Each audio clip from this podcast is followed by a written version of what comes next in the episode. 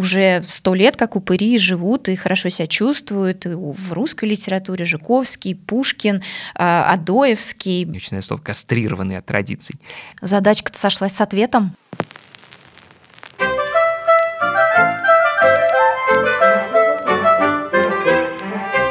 Привет!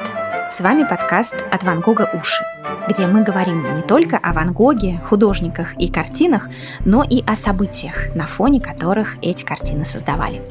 От эпизода к эпизоду мы выясняем, как идеи, питавшие художников, отражались в музыке, литературе, театре, кино, сплетались с философией, религией, политикой и открытиями в науке. Этот подкаст мы делаем совместно с образовательным проектом «Марабу» и «Шатология». С вами Алина Аксенова, автор и ведущая подкаста. В обычной жизни я читаю лекции по истории искусства, пишу о нем книги и придумываю образовательные курсы для детей и взрослых. Наш первый сезон о сложном и богатом на перемены времени рубеже XIX и XX века, названном «Прекрасной эпохой».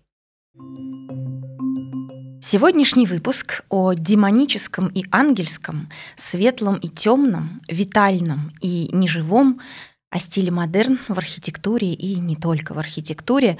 И для этого сегодня рядом со мною историк архитектуры Айрат Багаудинов, который пару слов о себе скажет дополнительно. Всем привет, привет, Алина, спасибо тебе большое за приглашение. А, ну да, я историк архитектуры и делаю образовательный проект «Москва глазами инженера», экскурсовод, лектор, пишу книжки про архитектуру. В общем, всячески осмысляю это замечательное искусство. Мы с тобой сегодня вместе его осмыслим, с разных сторон посмотрим на стиль модерн и все то, что он под собой подразумевает. Но давай напомним для начала, что на протяжении всего 19 столетия существует ну, довольно парадоксальная ситуация. Направлений в искусстве много – мы можем посмотреть на литературу, живопись, там все довольно пестро. Есть э, классицизм в начале всего, но он довольно быстро сходит на нет, уже после наполеоновских войн вскоре э, с ним прощаются. У нас есть романтизм, реализм, натурализм, Бидермайер, если говорить не только о живописи, скажем, но и о декоративно-прикладном искусстве, но это все отдельные направления. Единого стиля в XIX веке нет. Ну, я бы даже добавил, что э, в, не знаю, как у тебя, в твоей вотчине, но в архитектуре на протяжении 19 века господствует скорее стилизация под разные исторические стили. Ну, Совершенно верно, ДПИ то же самое, да, под Египет, под готику, под романику, под все что угодно. Да, но это такой конструктор. Мы берем уже известные стили, изученные, и комбинируем элементы этих стилей между собой, и вот у нас получается какое-нибудь красивое очередное здание, общественное или очередной доходный дом, но стилем единым, а, по законам которого будут жить все э, направления, все виды искусства, такого стиля нет. Он складывается только к 80-му году, и это случится, и этот стиль будет называться модерн. И я попрошу тебя сейчас обозначить его самые, на твой взгляд, на взгляд историка архитектуры и инженера, его самые характерные приметы.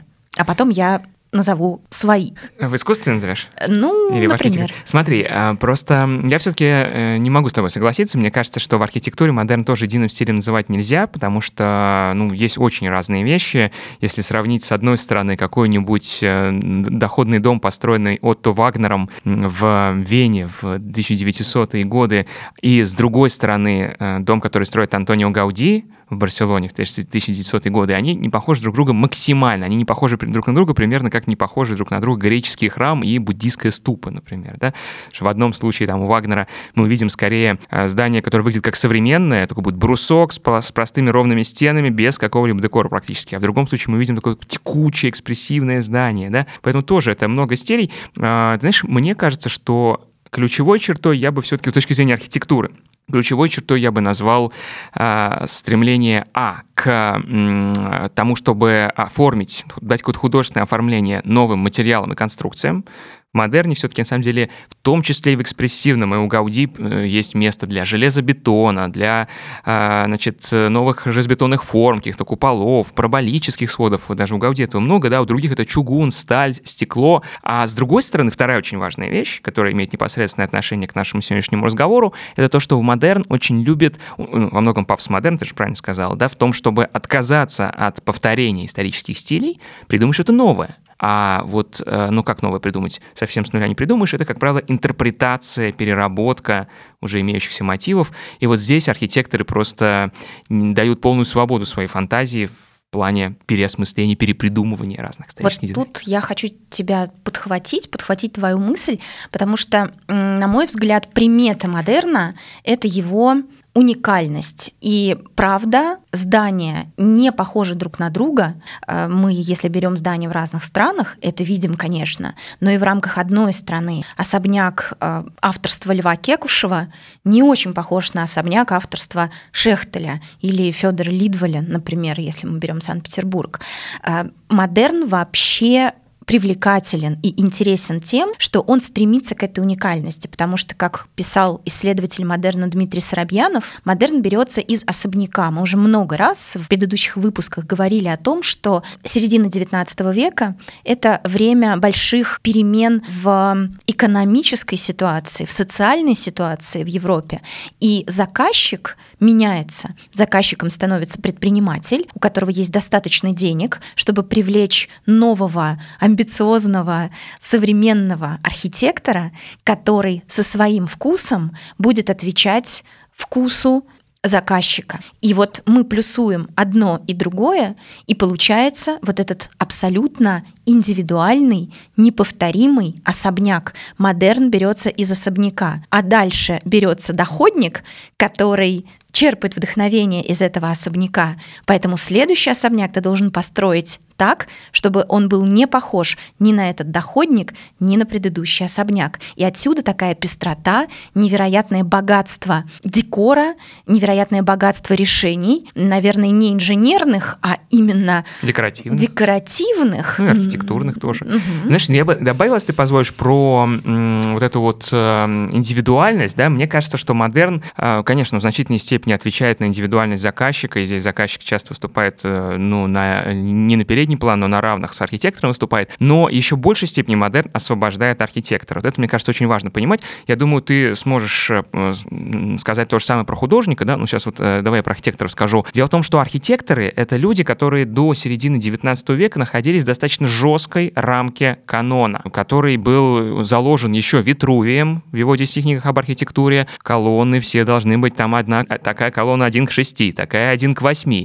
композиция трехчастная. Да, ну хорошо, значит, в середине 19 века появляется первая революция, кстати, очень важно, да, я думаю, что модерна бы не было без эклектики, хотя модерн, а, он иногда, у него есть такой пафос сбрасывания Пушкина с парохода современности, типа вот, от этих, в отличие от этих эклектиков, которые так и не выработали никакого нового стиля, знаешь, у Владимира Стасова же есть этот знаменитый пассаж, критикующий эклектику, где он говорит, что эти архитекторы, они просто как купцы, научились у себя в классах, сейчас торгуют своими знаниями. Хошь тебе пуд русского стиля, хошь тебе три четверти золотника Людовика XV, но на самом деле без эклектики, без той свободы, которую архитектор получил тогда, когда он уже был не, не в рамках академизма, да, не в рамках м, классицизма, а он мог Хочу, значит, готику возьму, хочу египетский стиль возьму, хочу смешаю, очень смешаю. А модерн просто продолжает эту идею. Архитектор говорит, подождите, а почему я вообще должен перерисовывать из увража, из альбома? А почему я не могу нарисовать свою колонну, свою капитель Совершенно или свой верно. маскарон. Совершенно вот верно, да, творить. свобода именно в этом проявляется. Я вспоминаю в этом смысле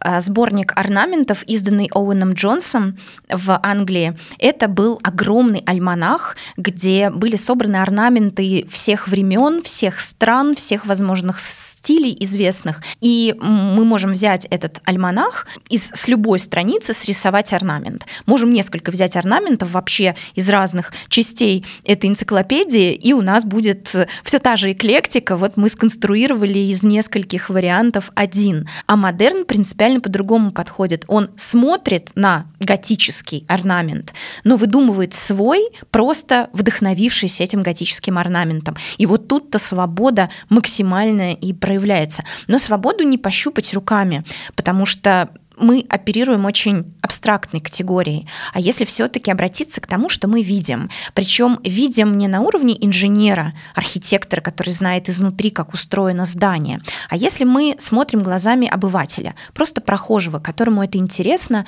который любуется архитектурой. Вот здесь мы с тобой будем говорить ну, немножко о других приметах, не только о конструктивных вещах, но о интересных и новых декоративных приемах. О деталях, о трак... Ну да, конечно, удовольствие. Давай про детали поговорим, про то, как они как раз придумывались или перепридумывались. Да, ну на уровне деталей, вот на мой э, скромный взгляд, если мы обобщаем и говорим о стиле как таковом, по законам единого стиля живет и архитектура, и живопись, и литература даже, и декоративно-прикладное искусство. Вообще, на первый взгляд, сложно представить, как в таком разнообразном и богатом модерне могут быть единые законы. А мы вот попробуем с тобой их нащупать. Понятно, что это будет не абсолютная единая гребенка для всего, но э, тем не менее, я считаю, что и в графике, и в живописи, и уж, конечно, в декоративно-прикладном искусстве мы можем брать ткани, обои, мебель, что угодно. Огромное значение имеет линия, тонкая, изогнутая, довольно причудливо выглядящая. Линии в искусстве были всегда. Линиями обозначенные пределы формы, это контуры, Естественно, ну, без линии никуда. И, и орнаменты, они, как правило, имеют линии, но модерн, наверное, просто выбирает, я бы сказал, не линию вообще, а другую линию, да, Совершенно несколько верно. иную, чем она была в классицизме. Ведь, э, ведь не мне тебе рассказывать, что в ионическом ордере, например, уже встречается фриз с растительным орнаментом, да, но, тем не менее, модерн, в модерне этот фриз совершенно другой, местами более реалистичный. Мы видим э, как будто бы не стилизованные, а наоборот буквально изображенные, скажем, ирисы, как на особняке Шехтеля. А с другой стороны, наоборот, в их каких-то томных изгибах чувствуется поэзия, которой мы как раз чувствуется как скорее романтический подход, чем строгий классический подход ионического фриза. Давай, характеризуя линию, попробуем ее описать. Вот обычно точкой отсчета и образцовой линией модерна является вышивка Германа Обреста «Удар бича», знаменитое название. На самом деле это вышивка, которая называлась цикламен.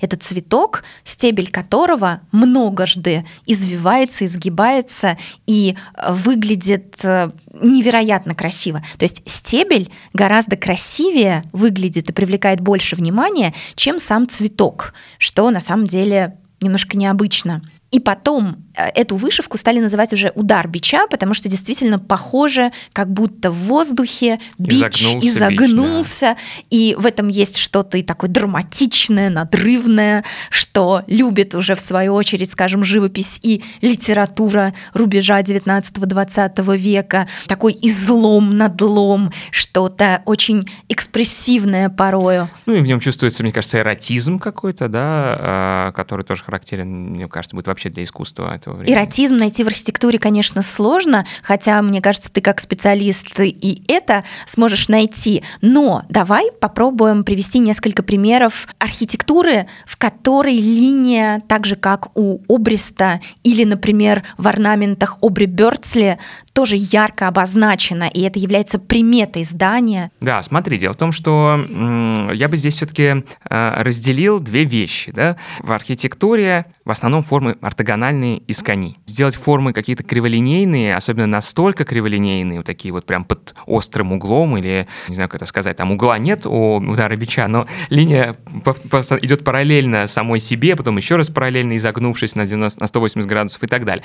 А, такого, конечно, найти сложно, но а, в эпоху модерна архитектура начинает обильно украшаться монументальным или, если говорить об интерьере, то декоративно-прикладным искусством, да, и вот там мы это все встречаем. Отдельно интересно подумать, почему для архитектуры в это время становится таким важным фактором вот эта смесь с декоративно-прикладным искусством. С одной стороны, я думаю, это связано с влиянием э, идеи Рихарда Вагнера, да, такого человека, который во многом, мне кажется, открывает эпоху модерна, да, и э, который пишет о всеобщем совокупном произведении искусства, Конечно, Вагнер не имел в виду, что надо архитектуру украшать живописью, а еще скульптурой и так далее. Он скорее говорил о создании как раз нового синтетического искусства.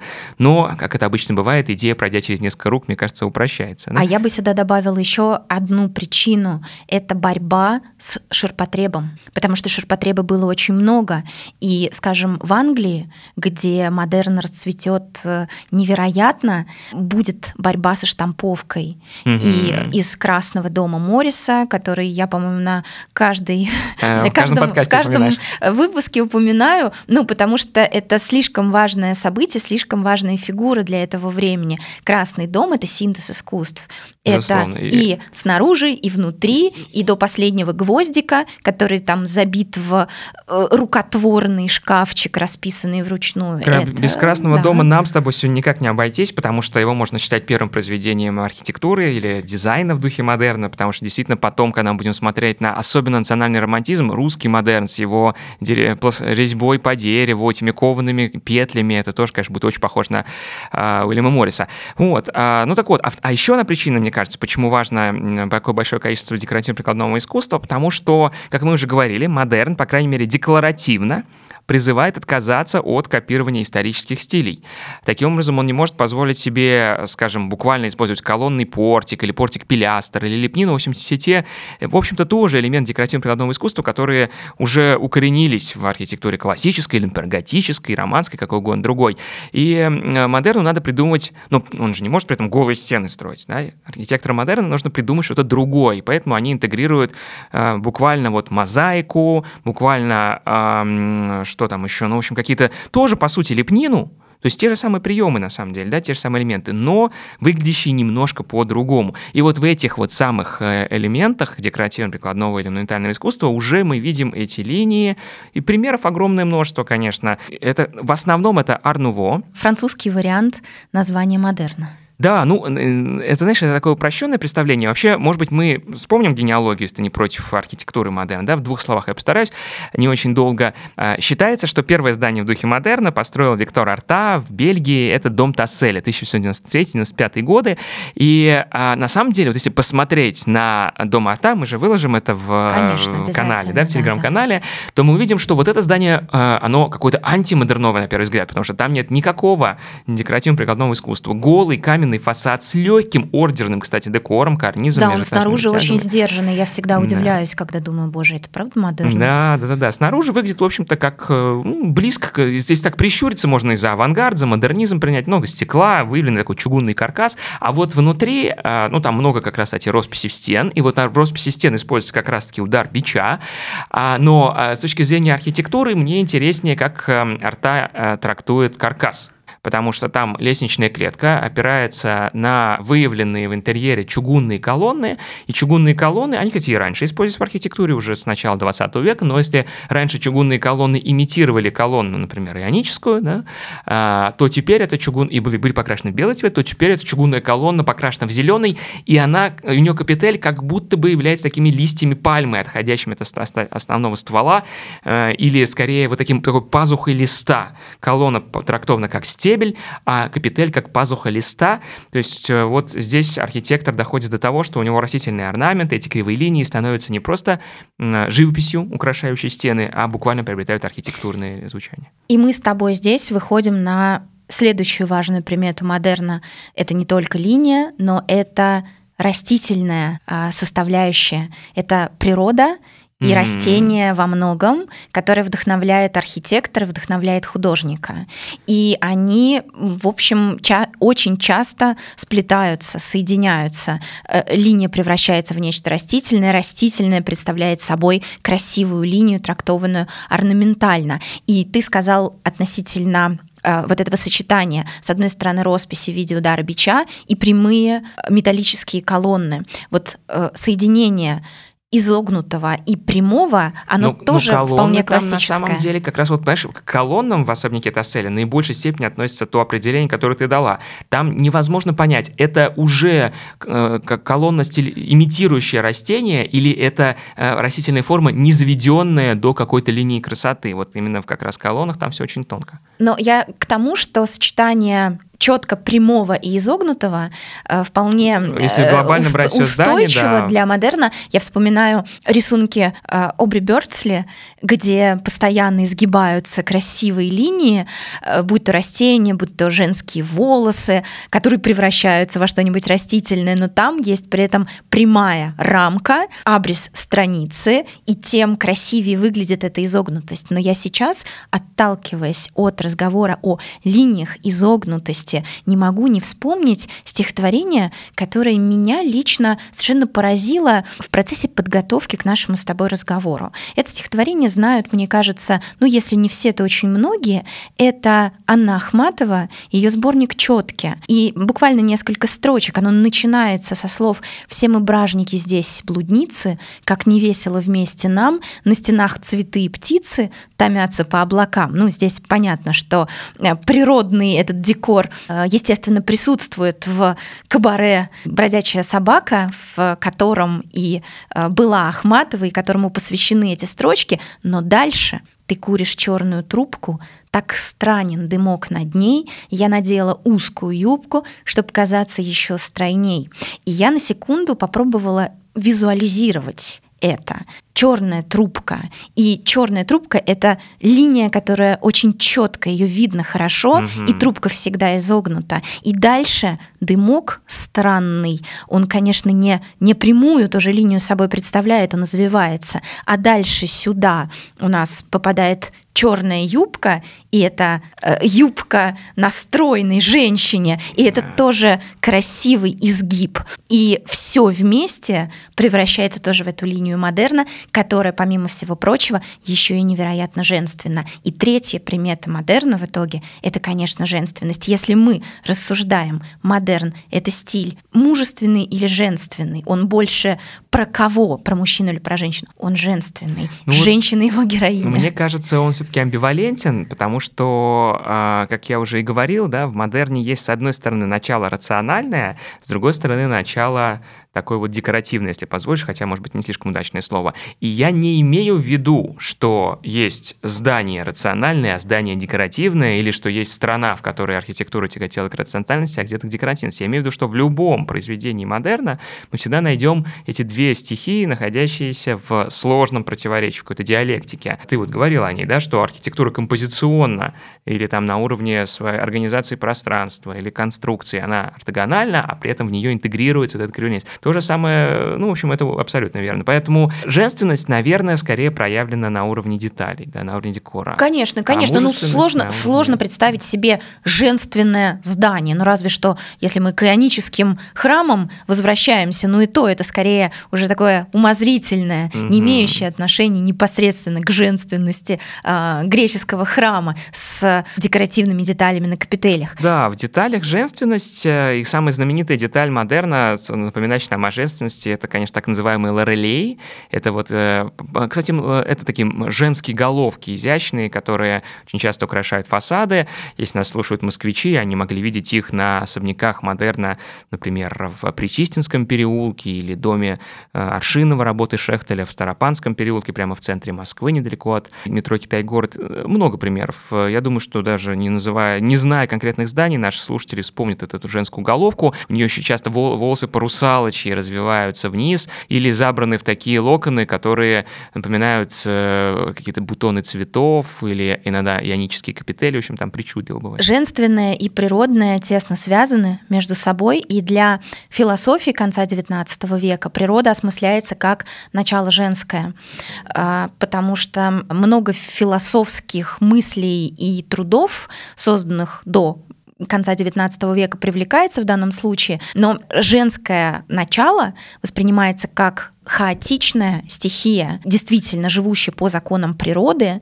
связанная с интуитивным э, началом и интуитивным восприятием и познанием мира. И это именно тот способ познания мира, который кажется правильным в это время. Рационально мы ничего не поймем и не почувствуем. Мы можем только через э, какие-то не, не конкретные вещи э, это мироздание правильно воспринять. И поэтому женственность здесь выходит на первый план. Причем, если мы говорим о том, какая женщина выходит на сцену, то это не румяная, розовощекая, крепкая, счастливая, с пухлым младенцем на руках. Нет, это скорее худая. тот тип, который описывает Ахматова. Худая, в черном шелковом платье. Бледная с чуть опущенными веками, да. да, длинные ресницы, ни, никакого намека на материнство, она грустна, она таинственна,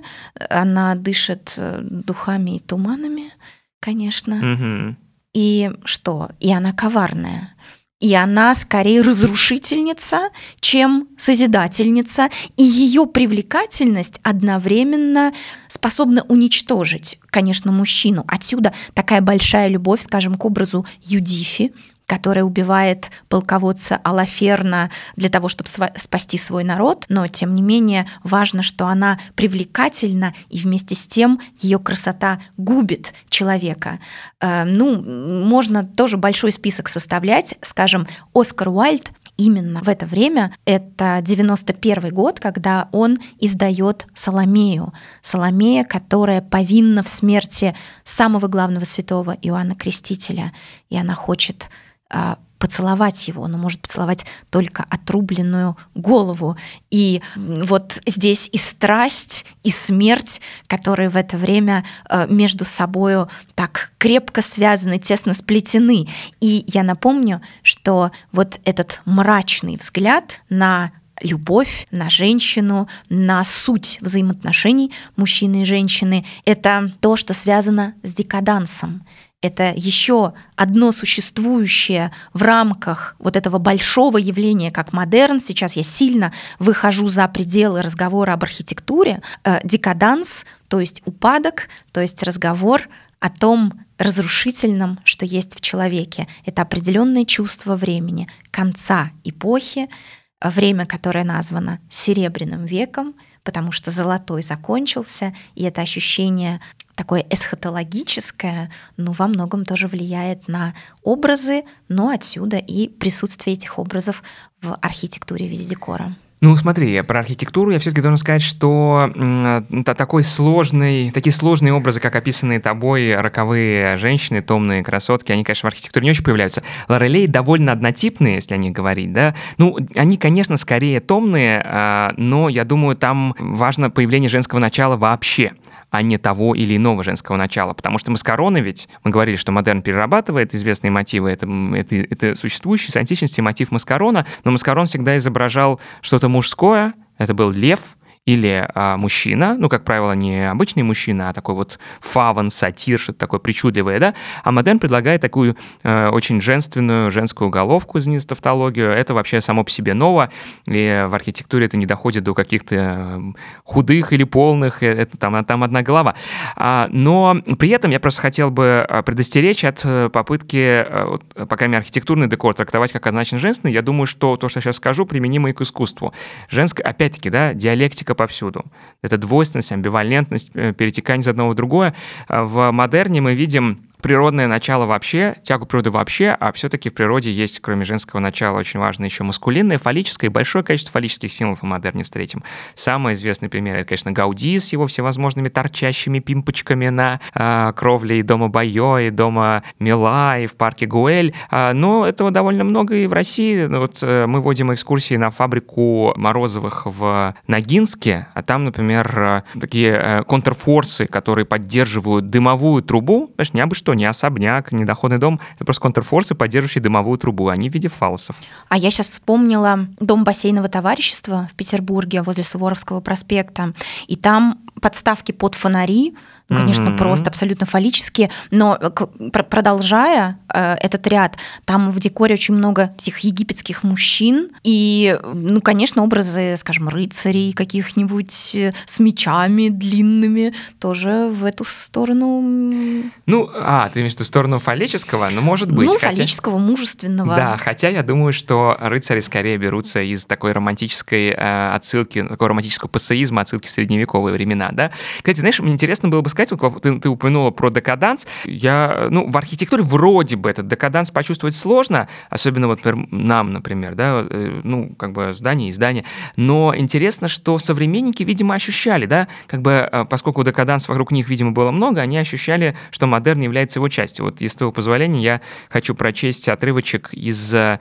критического отзыва критика, простите, статологию Михайлова, который называется, значит, он вышел в журнале «Искусство строительное и декоративное» в 1903 году, году. Кстати, очень интересно, что так рано, потому что все только-только первые издания в стиле модерна вообще стали появляться в Москве или в Петербурге, а вот уже Михайлов э, его, или еще как раз его не принимает. И вот что он пишет. Освобожденный, кастрированный от традиций, э, значит, э, от чего еще кастрированный? От традиций, от героической идейности и героического экстаза, нервно-сухой, кстати, видишь, Михайлов с тобой согласен, вот ты описывала нервно-сухую женщину, он описывает так модерн. Почти лишенный украшений, Любопытно, что Михайлов считает, что модерн почти лишен украшений, ну, по сравнению с э, эклектикой, конечно. Он, модерн, удивительным образом включал в себя поклонение низшим инстинктам нашей природы, создал культ низших организмов мира, стилизуя их и тем уравнивая с человеком и его жизнью. Если про низшие инстинкты и склонности, то это тоже про декаданс. Угу. Потому что декаданс весь про то, как мы порочные. Да. И лучшее время для проявления этой порочности — это ночь, ночное время суток.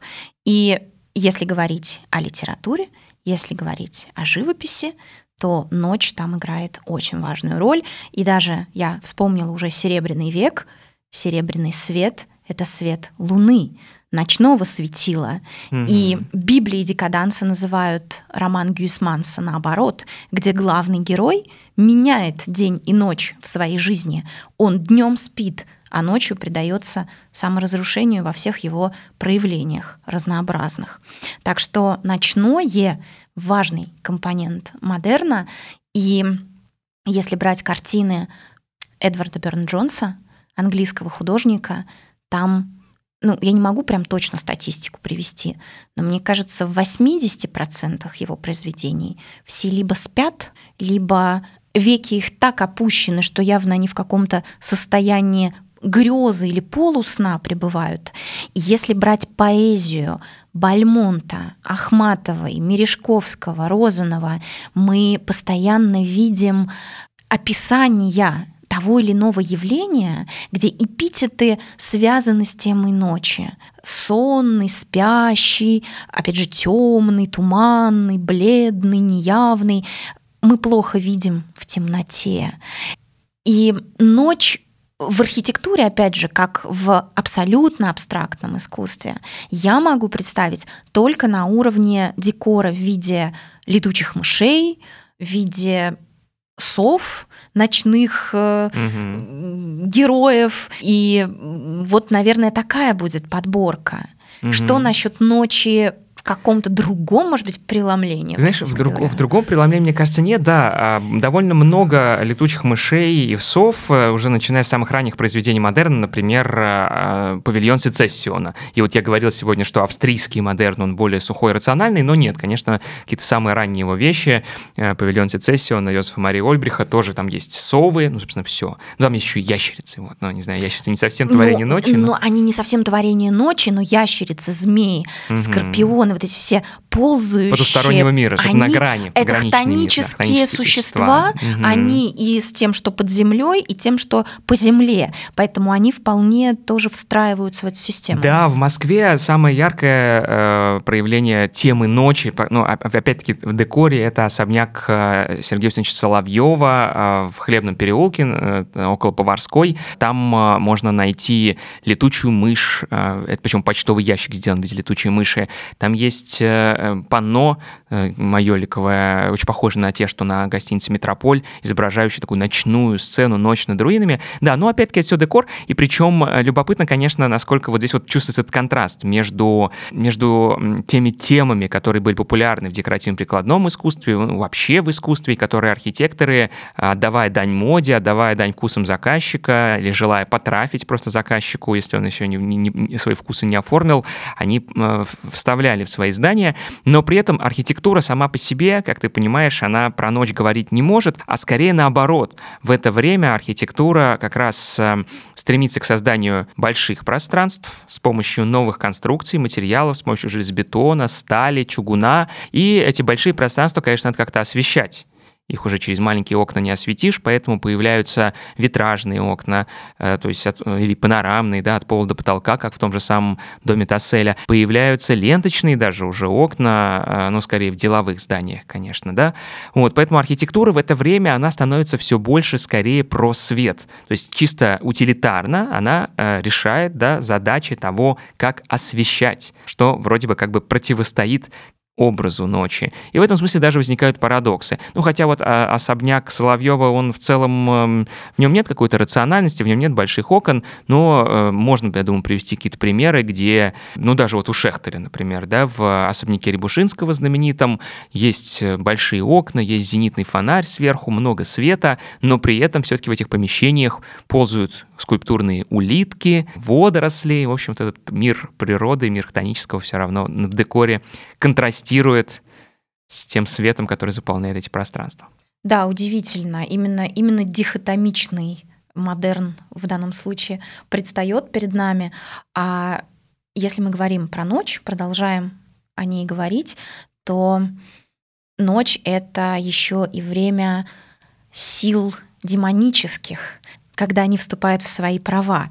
И я внезапно подумала, что ведь гениальный роман, самый любимый, из которого э, лучший хоррор в мире родился, Брэм Стокер, Дракула. Это же то самое время. Mm-hmm. Дракула выходит в свет, по-моему, в 1897 или 8 году. Ровно этот период. Я понимаю, что он далеко не единственный упырь, в мировой литературе, не первый уж тем более, уже сто лет как упыри живут и хорошо себя чувствуют. И в русской литературе Жуковский, Пушкин, а, Адоевский, берем Анну Редклифф, и, в общем, э, большое количество авторов нам их уже представило. Но тогда наличие демона и его контакт с героем подчеркивали скорее избранность этого героя и способность этого героя быть проводником высших сил, высшей мудрости. А теперь, наоборот, э, контакт с демоническим ну, обнаруживает, что в человеке это демоническое тоже есть. Но количество демонов, разумеется, за пределами литературы представлено очень широко. Я тут не буду далеко ходить, просто возьму Врубеля. У него как, как много демонов. Причем не только в варианте демона, который сидящий, летящий, поверженный, и иллюстрации к маскараду, ну, э, например, Фауста он делает для особняка Морозова. Морозовой, совершенно верно. Там три да, огромных а, панно. панно, они совершенно фантастические. И там, между прочим, крокодильчик тоже к вопросу о странных э, существах. Mm-hmm. Там да, висит под потолком. Считалось, что из крокодильчика хороший афродизиак получается. Э, ну, не знаю, это, это исключительно я так не, не это делала. вопросы про как раз мужское начало. Про мужское начало и порочное. И порочное. Э, да, но различные исследования говорят о том, что любимый любимым цветом, фоном для этого самого демонического становится синий и лиловый. Вот лиловый как оттенок синего, и вот в этих лучах э, демоны существуют. Опять же, если смотреть на Врубеля, противоречий нет угу. вообще. В поэзии Блока, между прочим, это тоже два очень часто встречающихся цвета. Эти цвета, например, в варианте витражей или еще как-то живут в архитектуре? Да, дело в том, что в архитектуре в это время начинает активно использоваться такой новый отделочный материал, как глазурованная керамическая плитка. А, он, а, опять-таки, довольно амбивалентен или приобретает амбивалентное звучание в архитектуре модерна. Сейчас поясню, что я имею в виду. С одной стороны, глазурованная плитка, еще она иногда называется, ну, если это декоративный панно, часто ее называют майолика, ну, так, с точки зрения технологий так и есть. Но вот когда мы говорим про отделку стен, такой просто рядовой плиточкой. Так вот, с одной стороны, эта глазурованная керамика очень материал такой практичный, что отражает прагматический дух модерна, а, потому что он э, красиво выглядит, но при этом дешевле, чем натуральный камень, он хорошо моется. Но с другой стороны, э, э, этот же материал, да, примененный для декоративных панно, приобретает в сюжетах этих панно или в, в цветах этих панно такое вот ночное звучание. Мы уже говорили, что томные, такие немножечко а, опадающие ирисы, опять-таки вот он лиловый этот цвет, да, э, это огромное панно на доме Рябушинского работы Шехтеля. Это, часто говорят, что первое же здание модерна в Москве — это дом Листа работы Льва Кекушева, а там над фасадом изображено подводное царство с какими-то водорослями. Только тоже. там почему-то Цветочки. Э, э, яркие красные Цветочки, цветы. да, да. Я, я не понимаю, Это такое, знаешь, такое делают. подводное царство, не столько еще, видимо, еще, видимо, биология до такого уровня не дошла, или э, всеобщая осведомленность о биологии. Это, мне кажется, вот э, как в картине Садко у Репина, вот такое подводное царство больше сказочное. Слушай, но мы через э, упоминание подводного царства с тобой пришли к теме сказки, которая в модерне, в русском модерне, во всяком случае, живет и процветает. Mm-hmm. И даже говоря про майолику и вот эти мозаичные пано, мы вспоминаем про роль самоцветов в сказках, как э, важно показать вот это тридесятое царство э, как, как волшебное, сияющее. И тут уже не про бледных декаденток мы говорим, а наоборот, я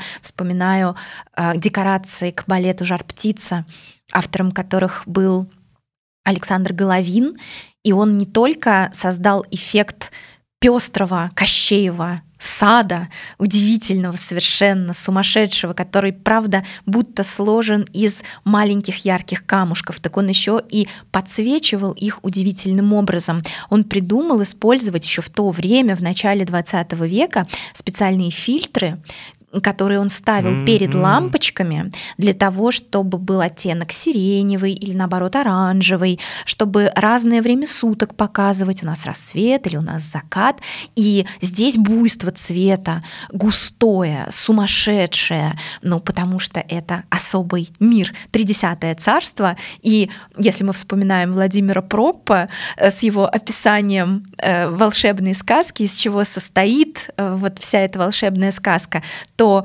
волшебный сад, волшебный лес — это очень важный компонент, который мы можем видеть и в модерне. Э, касательно волшебного леса, я вспоминаю прекрасные мухоморы на доме Э, авторства Федора Лидваля на Петроградской стороне, ну, от этих мухоморов невозможно оторваться. И, между прочим, сказочный чудесный лес с мухоморами в орнаментах Билибина, в рисунках Билибина появляется. А Билибин — это замечательный и великий иллюстратор русских народных сказок, который изобрел буквально вот этот стиль иллюстрирования сказки.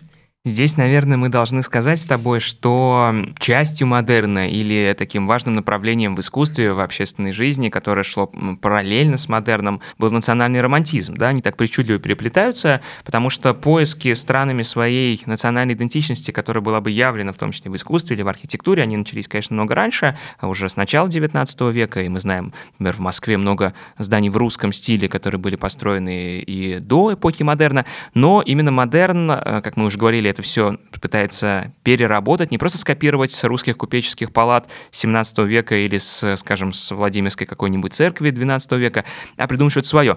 И вот если говорить про сказку, да, в таком вот национальном романтизме русском, то мне первым делом вспоминается дом Перцова в Саймоновском проезде, который иногда в краеведческой литературе так и называется, дом-сказка. А там, на самом деле, не просто сказка. Вот мы с тобой говорили сегодня про э, потусторонний мир, да, или про пограничье какое-то, а, там это все скорее вот это вот проявляется, потому что, а, да, на фасаде, выходящем в Саймонский проезд, есть сказочные персонажи, но обозначающие нечто темное. Это птицы Сирен и Алконост, это сова, опять-таки, ну, дымоход в виде совы очень эффектный, это дракончики. А какие дракончики могут быть в русской литературе или в русском фольклоре, наверное, только Змей Горыныч. Там как раз, по-моему, три кронштейна в виде дракончика поддерживают. Это все работа, кстати, очень важно, что это работа художника, а не архитектора. Это работа художника Сергея Малю Малютина, потому что все-таки архитекторы, они на такое не решались, а Малютин позволил себе такое буйство фантазии. Но больше мне нравится панно, которое выходит на Москварику, потому что там э, сюжет вообще очень интересный, метафорический, там сражаются медведь с быком, под антропоморфным солнцем с э, такими глазками и улыбкой.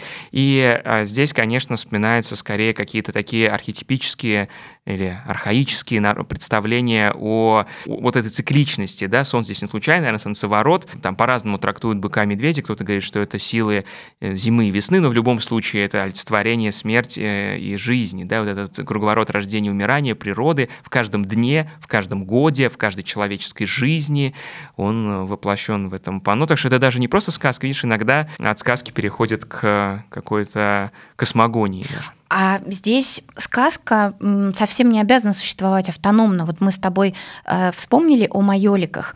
Я хочу сейчас привести в пример здание МХАТа в Камергерском переулке. Вот этот горельеф авторства Голубкиной. Волна. Волна, там женская голова, из волны.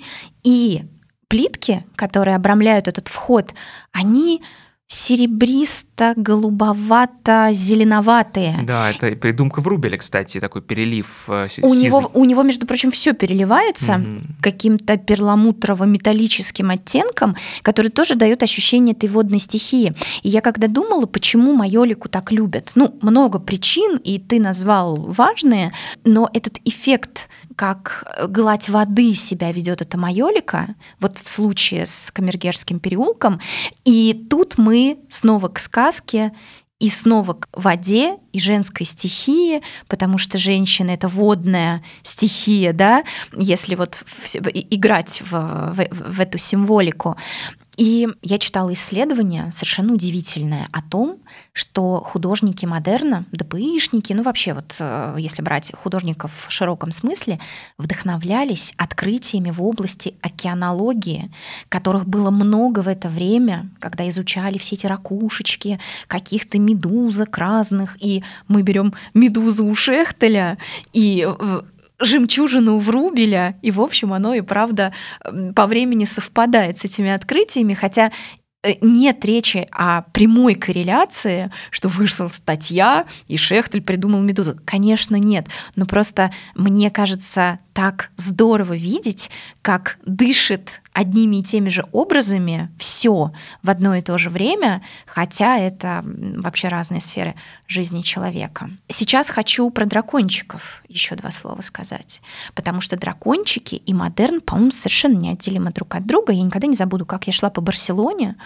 и где-то в районе рынка Бакерия я вижу кронштейн в виде дракончика, потом еще э, какой-то элемент на доме в виде дракончика. И так, в общем, гуляя по Барселоне, я насчитала несколько десятков дракончиков, пока, наконец, не дошла до дома Бальё, который сам целиком представляет собой огромного дракона, дракона с да. чешуей на э, крыше, с позвонками внутри в виде перил лестницы. Это совершенно удивительно. А есть еще какой-нибудь э, яркий пример дракона в архитектуре, или я все, все и назвала? Ты знаешь, наверное, ты все и назвала, да, потому что э, персонаж-то на самом деле все-таки для архитектуры такой периферийный. Подожди, а я вспомнила дом Морозовой, который, между прочим, оформлялся тот же в Рубель. Там перила в виде, ну там они какие-то змеино, крокодилово, дракона mm, непонятные, да, на да, Спиридоновке. Да, да, да. Они там присутствуют. Э, ну да, но да, видишь, опять-таки в декоративно-прикладном искусстве, в интерьере, конечно.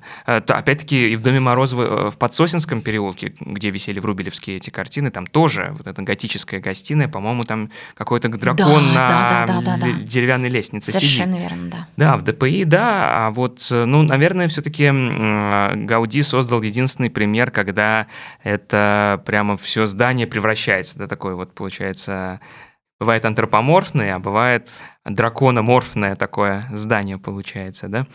Э, а ты знаешь, что Дракула переводится как сын дракона? Не, Задачка-то сошлась с ответом. Да, да, да.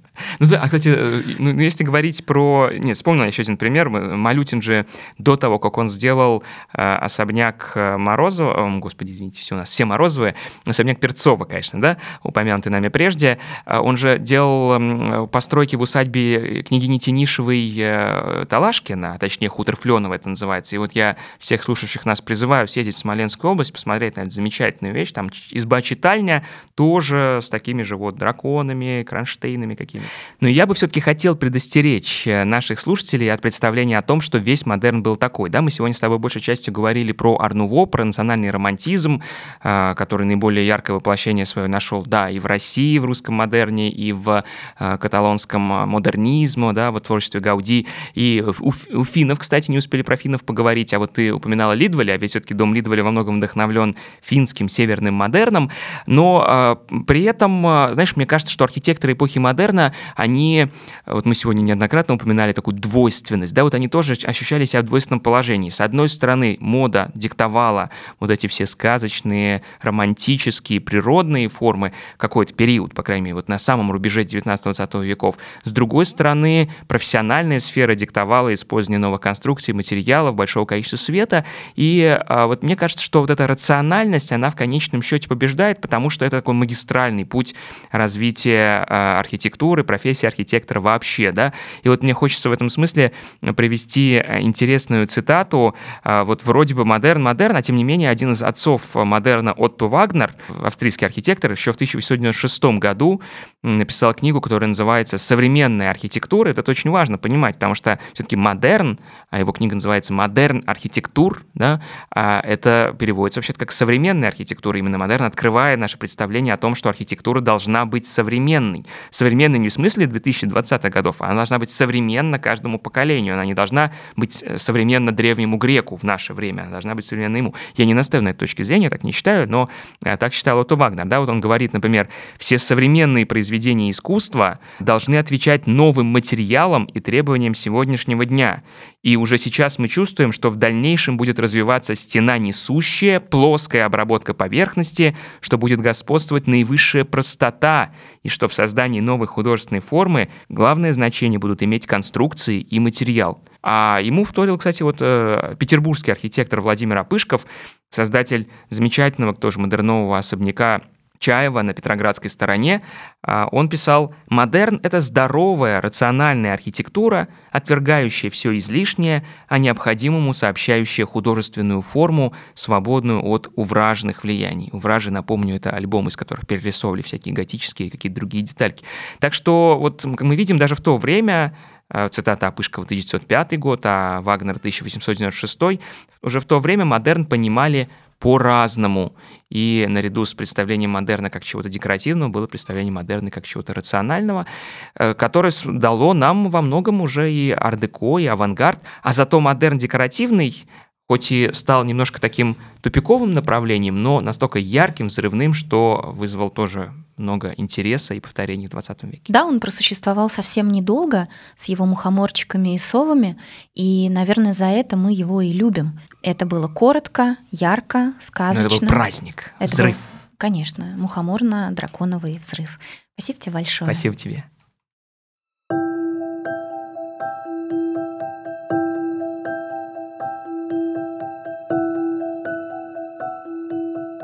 Напомню, что у подкаста «От Ван Гога уши» есть и телеграм-канал, где можно увидеть все картины, которые упоминаются в выпуске. Там же есть ссылки на обсуждаемые книги, фильмы и музыкальные произведения, а еще статьи и исследования, на которые опираются собеседники. Огромная благодарность нашему спонсору Борису Киму за финансовую помощь и образовательному проекту «Марабу и шитология» за информационную и дружескую помощь.